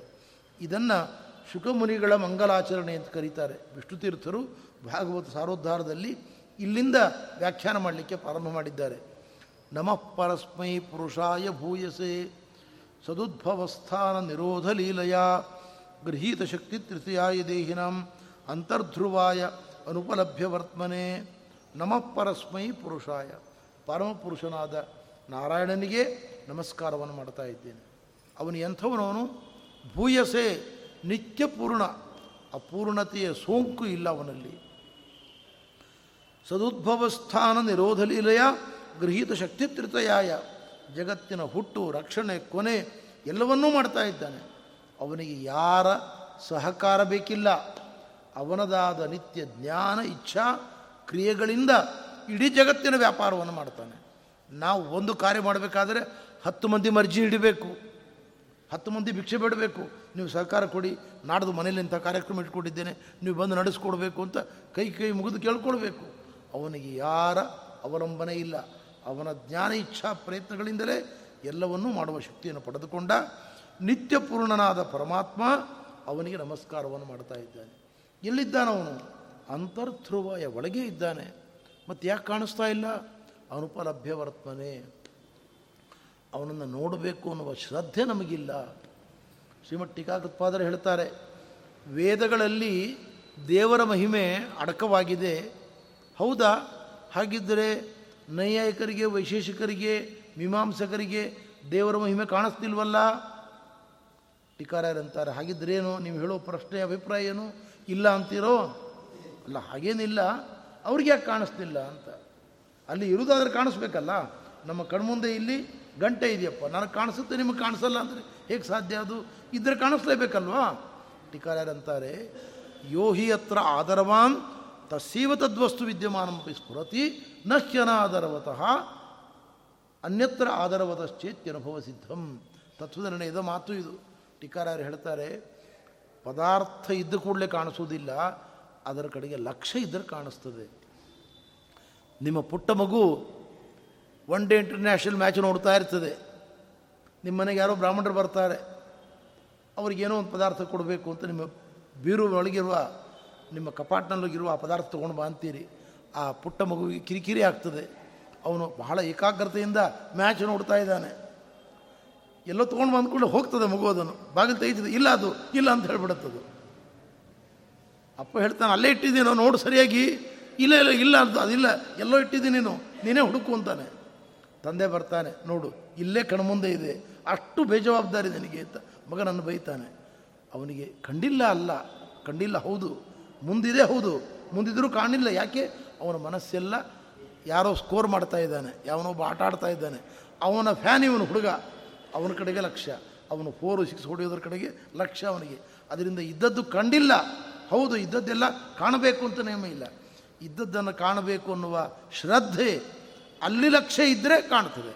ಹಾಗೆ ಮೀಮಾಂಸಕರಿಗೆ, ತಾರ್ಕಿಕರಿಗೆ, ದೇವರು ವೇಜದ ಒಳಗಿದ್ದರೂ ಕೂಡ ಅವನನ್ನು ಕಾಣಬೇಕು ಅನ್ನುವ ಶ್ರದ್ಧೆ ಇಲ್ಲ ಅವರಿಗೆ. ಅದಕ್ಕೆ ದೇವರು ಕಂಡಿಲ್ಲ. ದೇವರಿಲ್ಲ ಅಂತ ತಿಳ್ಕೊಬೇಡಿ. ದೇವರಿದ್ದಾನೆ. ವೇದದ ಕಣ ಕಣಗಳಲ್ಲಿ, ವಚನ ವಚನಗಳಲ್ಲಿ, ಒಂದೊಂದು ಪದಗಳಲ್ಲಿ, ಅಕ್ಷರಗಳಲ್ಲಿ ದೇವರ ಮಹಿಮೆ ಅಡಗಿದೆ. ಅದನ್ನು ಕಾಣಬೇಕು ಅನ್ನುವ ಶ್ರದ್ಧೆ ಇದ್ದರೆ ದೇವರು ಕಾಣಿಸ್ತಾನೆ. ಹೀಗೆ ಅನುಪಲಭ್ಯ ವರ್ತನೆ. ಯತ್ಕೀರ್ತನಂ ಯತ್ ಶ್ರವಣಂ ಯದೀಕ್ಷಣಂ ಯದ್ವಂದನಂ ಯತ್ ಸ್ಮರಣಂ ಯದರ್ಹಣಂ ನಮ್ಮ ಪಾಪಗಳನ್ನು ಕಳೆದುಕೊಳ್ಳಲಿಕ್ಕೆ ಅವನ ನಾಮಸ್ಮರಣೆ, ಅವನ ನಾಮಗಳನ್ನು ಗಟ್ಟಿಯಾಗಿ ಉಚ್ಚಾರ ಮಾಡಿದರೆ ಸಾಕು. ಇನ್ನೊಬ್ಬರು ಹರೇ ಕೃಷ್ಣ ವಾಸುದೇವ ಅಂತ ಹೇಳುವುದನ್ನು ಕೇಳಿದರೂ ಸಾಕು, ನಮ್ಮ ಪಾಪಗಳು ಹೋಗ್ತದೆ. ಇಂಥ ಸ್ಥಳಗಳಿಗೆ ಬಂದು ಶ್ರದ್ಧೆಯಿಂದ ಪೂಜೆ ನಡೆಯುವ ಸ್ಥಳದಲ್ಲಿ ದೇವರ ವಿಗ್ರಹವನ್ನು ಕಂಡರೂ ಕೂಡ ನಮ್ಮ ಪಾಪಗಳು ಹೋಗ್ತದೆ. ಅವನಿಗೆ ನಮಸ್ಕಾರ ಪ್ರದಕ್ಷಿಣೆ ಮಾಡಿದರೆ ಪಾಪ ಹೋಗ್ತದೆ. ನಮ್ಮ ಪಾಪಗಳನ್ನು ನಿವಾರಣೆ ಮಾಡುವ ಅವನ ಮಂಗಲ ಕಥೆ ಶ್ರವಣ ಮಾಡಿದರೆ ನಮ್ಮ ಆತ್ಮೋದ್ಧಾರವಾಗ್ತದೆ. ಇಷ್ಟು ಹೇಳಿ ಶುಕಮುನಿಗಳು ಅಂತಾರೆ, ನಮ್ಮ ಎಲ್ಲ ಕರ್ಮಗಳಿಗೆ ಸಾಂಗತ್ಯವನ್ನು ಪೂರ್ಣತೆಯನ್ನು ಕೊಡತಕ್ಕಂಥವನು ಪರಮಾತ್ಮ. ಅವನ ಸ್ಮರಣ ಮಾತ್ರದಿಂದ ನಮ್ಮ ಎಲ್ಲ ಮಂತ್ರ, ತಂತ್ರ, ಲೋಪಗಳು ಅವುಗಳ ಪ್ರಾಯಶ್ಚಿತ್ತ ರೂಪವಾದದ್ದು ಹರಿನಾಮ ಸ್ಮರಣೆ. ತಪಸ್ವಿನೋ ದಾನಪರ ಯಶಸ್ವಿನಃ ಮನಸ್ವಿನೋ ಮಂತ್ರವಿದ ಸುಮಂಗಲ ಕ್ಷೇಮಂ ನ ವಿಂದಂತೆ ಯದ ವಿನಾಯದರ್ಪಣಂ ತಸ್ಮೈ ಸುಭದ್ರಶ್ರವಸೇ ನಮೋ ನಮಃ. ಪರಮಾತ್ಮನಿಗೆ ಅರ್ಪಣೆ ಮಾಡದ ಕರ್ಮ ವ್ಯರ್ಥ. ನಮ್ಮ ಮನೆ ಮುಂದೆ ಬೇಕಾದಷ್ಟು ಹಣ್ಣುಗಳು ಬೆಳೆದಿದ್ದಾವೆ, ಹೂ ಬೆಳೆದಿದ್ದಾವೆ. ಅಕ್ಕಪಕ್ಕದವರೆಲ್ಲ ಬಂದು ತೊಗೊಂಡು ಹೋಗ್ತಾರೆ ಅದನ್ನು. ಅವರು ತೊಗೊಂಡು ಹೋಗಬಾರ್ದು ಅಂದರೆ ಒಂದು ಬೇಲಿ ಹಾಕಬೇಕು ನಾವು. ಹಾಗೆ ನಾವು ಮಾಡಿದ ಕರ್ಮಗಳನ್ನು ಭಗವದರ್ಪಣೆ ಎಂಬ ಬೇಲಿ ಇದ್ದರೆ ಬೇರೆ ಯಾರೂ ಬರೋದಿಲ್ಲ ಇಲ್ಲ ಅಂದರೆ ರಾಕ್ಷಸರು ತೊಗೊಂಡು ಹೊರಟೋಗ್ತಾರೆ ಬೀದಿಗೆ ಬರೋರೆಲ್ಲ ಹಣ್ಣು, ಹೂ ತೊಗೊಂಡು ಹೋಗ್ತಾರೆ. ಹಾಗೆ ನಾವು ಕೂಡ ನಾವು ಮಾಡಿದ ಕರ್ಮಗಳನ್ನು ಪರಮಾತ್ಮನಿಗೆ ಅರ್ಪಣೆ ಮಾಡಬೇಕು.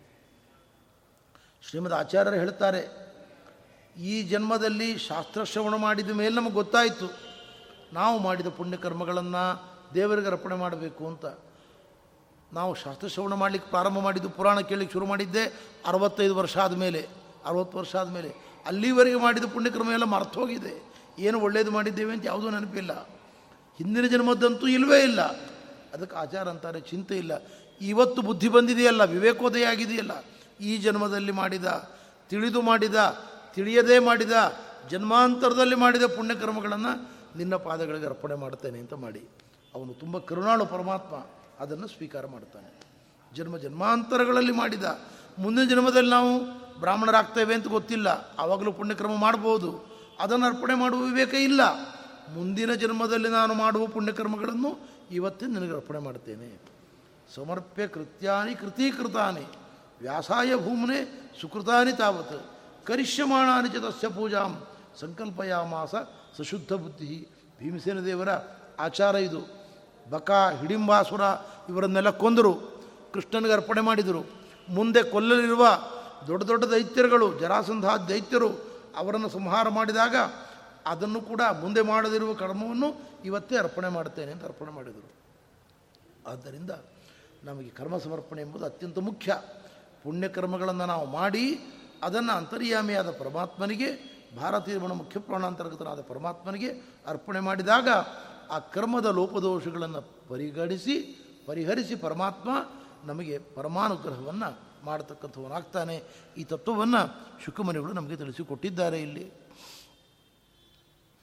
ಕಿರಾತ ಹೂಣಾಂಧ್ರ ಪುಲಿಂದ ಪುಲ್ಕಸಾಹ ಅಭೀರಕಂಕ ಯವನಾಶಕಾದಯ ಅತ್ಯಂತ ಕೆಳಜಾತಿಯವರು, ನಿಕೃಷ್ಟ ಜಾತಿಯವರು ನೇರವಾಗಿ ದೇವರನ್ನು ಆರಾಧನೆ ಮಾಡಲಿಕ್ಕೆ ಆಗದೇ ಇರ್ಬೋದು. ದೇವರನ್ನು ಆರಾಧನೆ ಮಾಡುವ ಭಕ್ತರ ಭಕ್ತರ ಭಕ್ತರಾದರೂ ಸಾಕು. ಅವರ ಸೇವೆ ಮಾಡಿದರೂ ಸಾಕು. ಅವರು ಶುದ್ಧರಾಗ್ತಾರೆ. ಪರಮಾತ್ಮನ ಕೃಪೆಗೆ ಪಾತ್ರರಾಗ್ತಾರೆ. ಹೀಗಿರುವಾಗ ನೇರವಾಗಿ ಪರಮಾತ್ಮನ ಆರಾಧನೆ ಮಾಡಿದರೆ ಅವರು ಉದ್ಧಾರ ಆಗ್ತಾರೆ ದೇವರಲ್ಲಿ ಭಕ್ತಿಯನ್ನು ಪಡೆದುಕೊಳ್ತಾರೆ ಎಂಬುದನ್ನು ಪ್ರತ್ಯೇಕವಾಗಿ ಹೇಳಬೇಕಾದ್ದಿಲ್ಲ ದೇವರ ಆರಾಧನೆಗೆ ಎಲ್ಲರಿಗೂ ಅವಕಾಶ ಇದೆ. ಎಲ್ಲರಿಗೂ ಅವಕಾಶ ಇದೆ. ಮಾಧ್ಯಮಗಳು ಬೇರೆ ಬೇರೆ. ಜ್ಞಾನ ಸಂಪಾದನೆಗೆ ಎಲ್ರಿಗೂ ಅವಕಾಶ ಇದೆ. ಬ್ರಾಹ್ಮಣ, ವೇದಗಳ ಮೂಲಕ ದೇವರನ್ನು ತಿಳ್ಕೊಡ್ತಾನೆ.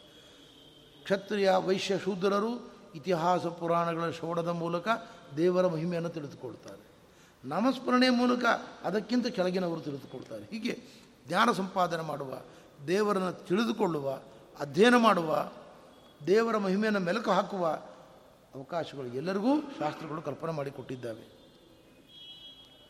ಅಂತಹ ಪರಮಾತ್ಮನು ಅವನನ್ನು ಆಶ್ರಯ ಮಾಡಿದವರನ್ನು ಆಶ್ರಯ ಮಾಡಿದರೂ ಕೂಡ ಉದ್ಧಾರ ಮಾಡ್ತಾ ಇದ್ದಾನೆ. ನೇರವಾಗಿ ಅವನ ಬಳಿಗೆ ಹೋಗಬೇಕಾಗಿಲ್ಲ. ಅವನ ಭಕ್ತರ ಭಕ್ತರ ಪಾದ ಹಿಡಿದರೂ ಕೂಡ ಅವನು ಉದ್ಧಾರ ಮಾಡ್ತಾ ಇದ್ದಾನೆ. ಅಂತಹ ಕರುಣಾಳುವಾಗಿದ್ದಾನೆ. ಶ್ರೀಯಪ್ಪತಿರಿ ಯಜ್ಞಪತಿ ಪ್ರಜಾಪತಿ ಈ ಶ್ಲೋಕಕ್ಕೆ ಯಾದವಾರ್ಯರು ತುಂಬ ಅಪೂರ್ವವಾದ ವ್ಯಾಖ್ಯಾನವನ್ನು ಮಾಡಿದ್ದಾರೆ. ಪರಮಾತ್ಮ ಲಕ್ಷ್ಮೀ ಧರಾದೇವಿಯರ ಒಡೆಯ. ಅದನ್ನೇ ಮುಂದೆ ಭಾಗವತದಲ್ಲಿ ಸತ್ಯಭಾಮ, ರುಕ್ಮಿಣಿ, ಪತಿ ಅಂತ ಮುಂದೆ ವರ್ಣನೆ ಮಾಡತಕ್ಕಂಥದ್ದು ಲಕ್ಷ್ಮೀ ಮತ್ತು ಧರಾದೇವಿಯೇ ಮುಂದೆ ಸತ್ಯಭಾಮ, ರುಕ್ಮಿಣಿಯಾಗಿ ಅವತಾರ ಮಾಡಿ ಬಂದಿದ್ದಾರೆ. ಅನಂತರದಲ್ಲಿ ಪ್ರಜಾ ಅವನನ್ನು ಭಗವಂತನನ್ನು ಯಜ್ಞಪತಿ ಎಂದು ಕರೀತಾ ಇದ್ದಾರೆ. ದಕ್ಷಾಧ್ವರ ಭಂಗ ಪ್ರಸಂಗ ಬಂದಾಗ ಸ್ವಯಂ ಭಗವಂತ ಬಂದು ಯಜ್ಞ ನೆರವೇರುವಂತೆ ಮಾಡಿದ್ದಾನೆ, ಅನುಗ್ರಹ ಮಾಡಿದ್ದಾನೆ. ಆದ್ದರಿಂದ ಅವನು ಯಜ್ಞಪತಿ, ತಾಪಸಮನು ಮೊದಲಾದ ರೂಪಗಳಿಂದ ಬಂದು ಪ್ರಜಾಪತಿಯಾಗಿ ಪ್ರಜೆಗಳ ರಕ್ಷಣೆ ಮಾಡಿದ್ದಾನೆ. ಅದರಂತೆ ಸಕಲ ಜಗತ್ತನ್ನು ಕೂಡ ರಕ್ಷಣೆ ಮಾಡಿ ಎಲ್ಲರಿಗೂ ಬುದ್ಧಿಯನ್ನು ಕೊಟ್ಟು ತತ್ವಪತಿಯಾಗಿ ತೋರಿಕೊಂಡಿದ್ದಾನೆ. ಯಜ್ಞ ಉಪೇಂದ್ರಾದಿ ಲೋಕಗಳ ರೂಪಗಳಿಂದ ಲೋಕಪತಿಯಾಗಿ ಮರೆದಿದ್ದಾನೆ ಕೃಷ್ಣಾದಿ ರೂಪಗಳಿಂದ ಅಂಧಕರು, ವೃಷ್ಟಿಗಳು ಯಾದವರಿಗೆ ಪತಿಯಾಗಿದ್ದಾನೆ. ದತ್ತವ್ಯಾಸಾದಿ ರೂಪಗಳಿಂದ ಸತಾಂಪತಿ ಸಜ್ಜನರಿಗೆ ಅನುಗ್ರಾಹಕನಾಗಿದ್ದಾನೆ. ಹೀಗೆ ಒಂದೊಂದು ಪದವೂ ಕೂಡ ಭಗವಂತನ ಮಹಿಮೆಯನ್ನು ತಿಳಿದುಕೊಡ್ತಾ ಇದೆ. ಶುಕುಮನಿಗಳಂತಾರೆ, ಪರೀಕ್ಷಿತ್, ನಾನು ನಿನಗೆ ದೇವರ ಮಹಿಮೆಯನ್ನು ಹೇಳಲಿಕ್ಕೆ ಹೊರಟಿದ್ದೇನೆ. ನಾನು ದೇವರಲ್ಲಿ ಪ್ರಾರ್ಥನೆ ಮಾಡುತ್ತೇನೆ. ನೀನು ಬಂದು ನನ್ನ ನಾಲಿಗೆಯಲ್ಲಿ ಕುಳಿತುಕೊಂಡು ನಿನ್ನ ಮಹಿಮೆಯನ್ನು ನೀನೇ ವರ್ಣನೆ ಮಾಡು. ನಾನೇನು ವರ್ಣನೆ ಮಾಡಬಲ್ಲೆ? ಅಲ್ಪ ನಾನು. ನನ್ನ ಶಕ್ತಿ ಅಲ್ಪ, ಅತ್ಯಲ್ಪ. ನಾನು ನಿನ್ನ ಗುಣಗಳನ್ನು ವರ್ಣನೆ ಮಾಡಲಾರೆ. ಅದರಿಂದ ನನ್ನ ನಾಲಿಗೆಯ ಒಳಗೆ ನೀನು ಕುಳಿತುಕೊಂಡು ನಿನ್ನ ಮಹಿಮೆಯನ್ನು ನೀನೇ ನನ್ನಿಂದ ಹೇಳಿಸು. ನಾನು ಬರೀ ಒಂದು ಇನ್ಸ್ಟ್ರೂಮೆಂಟ್ ಅಷ್ಟೇ. ದರ್ವಿ ಸೌಟಿದ್ದ ಹಾಗೆ, ಪರಮಾಣದಲ್ಲೂ ಸೌಟ್ ಹಾಕ್ತೇವೆ, ಸಾರಿನಲ್ಲೂ ಸೌಟ್ ಹಾಕ್ತೇವೆ, ಅದರಂತೆ ಹುಳಿಯಲ್ಲೂ ಸೌಟ್ ಹಾಕ್ತೇವೆ. ಸೌಟು ಹೇಗೆ ಒಂದು ಇನ್ಸ್ಟ್ರೂಮೆಂಟು ಪದಾರ್ಥವನ್ನು ಬಡಿಸಲಿಕ್ಕೆ ಹಾಗೆ ನಾನು ಒಳಗೆ ನಿಂತು ನೀನೇ ನಿನ್ನ ಮಹಿಮೆಯನ್ನು ಸಮಾಜಕ್ಕೆ, ಸಜ್ಜನರಿಗೆ ತಿಳಿಸುವಂತೆ, ಅನುಗ್ರಹ ಮಾಡುವಂಥ ಪರೀಕ್ಷಿನ ಮಹಾರಾಜರ ಬಳಿಗೆ ಕುಳಿತುಕೊಂಡು ಕೃಷ್ಣನ ಕಥೆಯನ್ನು ಹೇಳ್ತಾ ಶುಕುಮನಿಗಳು ಅನುವಾದ ಮಾಡ್ತಾ ಇದ್ದಾರೆ.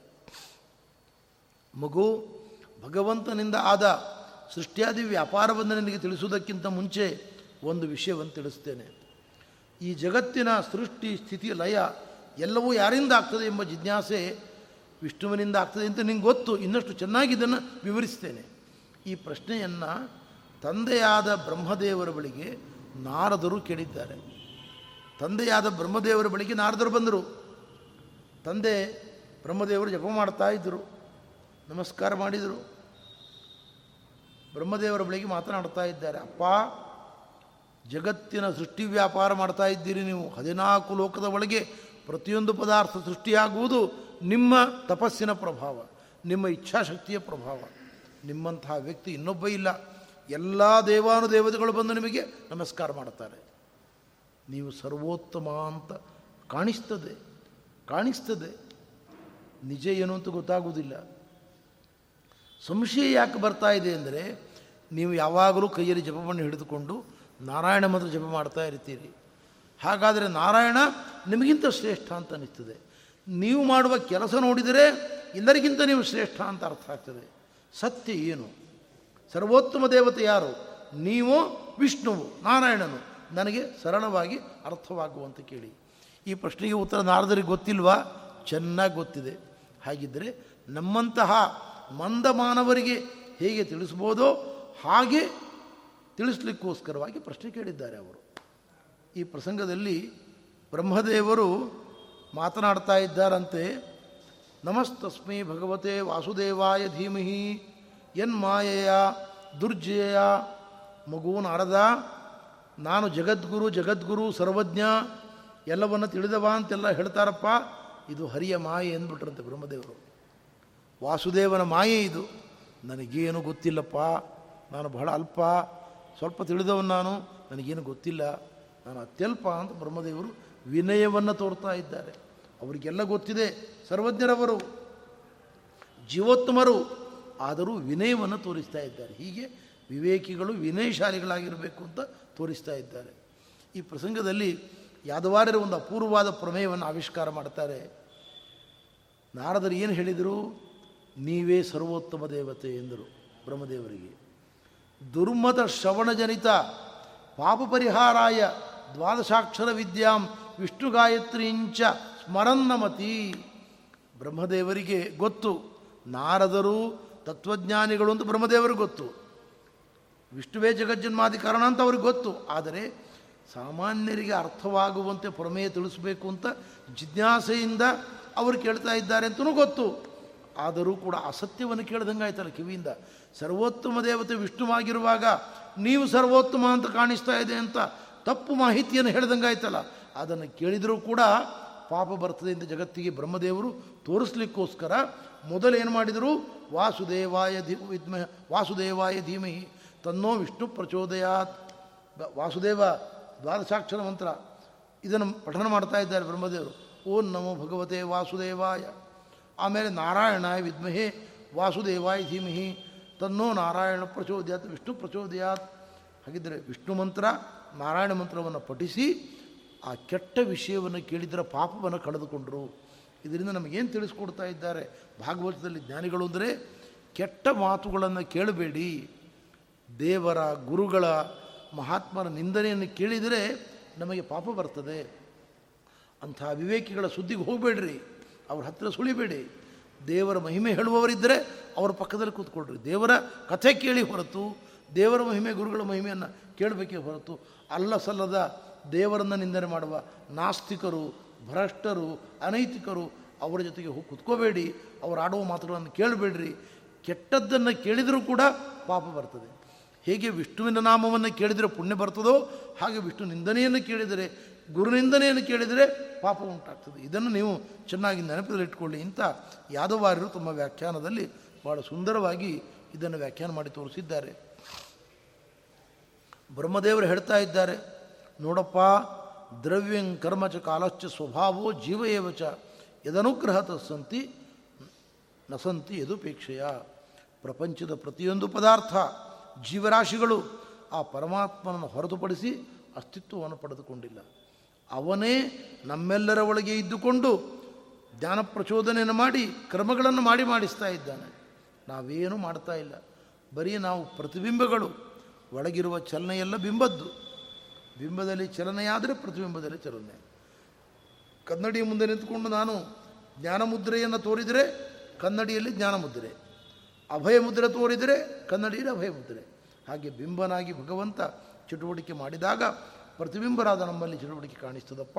ನಾವು ಯಾರೂ ಏನೂ ಅಲ್ಲ. ಎಲ್ಲ ಒಳಗೆ ನಿಂತು ಮಾಡುವವನು ವಿಷ್ಣುವೇ ಆಗಿದ್ದಾನೆಂಬುದನ್ನು ನೀನು ಅರ್ಥ ಮಾಡಿಕೋ. ನಾರಾಯಣ ಪರಾವೇದಾಹ. ಅನಂತ ವೇದಗಳು ನಾರಾಯಣನ ಮಹಿಮೆಯನ್ನು ಕೊಂಡಾಡ್ತಾ ಇದ್ದಾವೆ. ನಾವೆಲ್ಲ ನಾರಾಯಣನ ಅಂಗಾಂಗಗಳಿಂದ ಜನ್ಮವನ್ನು ಪಡೆದುಕೊಂಡವರು. ಎಲ್ಲ ಯಜ್ಞಗಳ ಆರಾಧ್ಯ ದೇವತೆಯೇ ವಿಷ್ಣು. ಎಲ್ಲ ಯೋಗಗಳು ನಾರಾಯಣನಲ್ಲಿಯೇ ಕೊನೆಗೊಳ್ತಾ ಇದ್ದಾವೆ. ಎಲ್ಲ ತಪಸ್ಸುಗಳ ಮೂಲ ಗುರಿ ನಾರಾಯಣನ ಸಾಕ್ಷಾತ್ಕಾರ. ಎಲ್ಲ ಜ್ಞಾನದ ಶಾಖೋಪಶಾಖಿಗಳು ನಾರಾಯಣನ ಮಹಿಮೆಯನ್ನೇ ಕೊಂಡಾಡ್ತಾ ಇದ್ದಾವೆ. ನಾರಾಯಣ ಪರಾಗತಿ, ನಾವೆಲ್ಲ ಕೊನೆಗೆ ಹೋಗಿ ಸೇರಿಕೊಳ್ಳುವುದು ಅವನ ಬಳಿಗೆ. ಆದ್ದರಿಂದ ಅವನು ಸರ್ವೋತ್ತಮ ದೇವತೆಯ ಹೊರತು ನಾನಲ್ಲ ಮಗು. ನಾನು ಅತ್ಯಲ್ಪನಾಗಿರತಕ್ಕಂಥ ವ್ಯಕ್ತಿ ಎಂಬುದಾಗಿ ಬ್ರಹ್ಮದೇವರು ಭಗವಂತನ ಮಹಿಮೆಯನ್ನು ತಿಳಿಸಿಕೊಡ್ತಾ ಇದ್ದಾರೆ ಅನ್ನುವಲ್ಲಿಗೆ ಇವತ್ತಿನ ಪ್ರವಚನವನ್ನು ಮುಕ್ತಾಯ ಮಾಡುತ್ತೇನೆ ಶ್ರೀಕೃಷ್ಣ ಅರ್ಪಣ